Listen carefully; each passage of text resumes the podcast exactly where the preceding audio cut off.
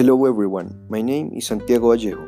Today, Friday, May 15, we will be talking about how does our brain change during a hike, especially the hike to Tatacoa Desert, which is a great attraction to tourists, and where the kids from 5th grade of Colegio Los Nogales go hiking. So we will be talking about the advantages and disadvantages that this environment has for our brain. The first major advantage that the hike has for our brain is that it boosts our mood, as according to the restoration theory, spending time in nature relieves all the stress and mental fatigue caused by the directed attention of the city, where technology, work, and everyday tasks cause a great damage in the brain. The University of Michigan also argues that the visual elements, such as the streams, the plants, the sunsets, are able to reduce the stress and mental fatigue that the brain can receive from what is called nervous irritation.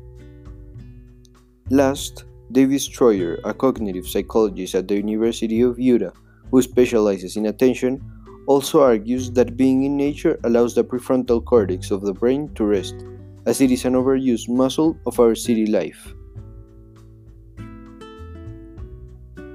The Tatacoa Desert can also have many disadvantages to this organ if the hikers don't take care of it, as there are rough conditions such as high temperatures.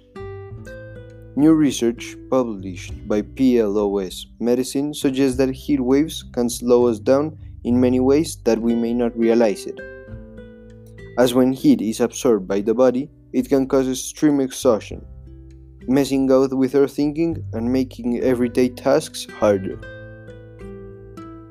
This is all for today in this podcast. I hope you have learned from it, and now, that in times of quarantine, Try to go to the park or wherever you can find nature so that your brain could have a rest. Bye.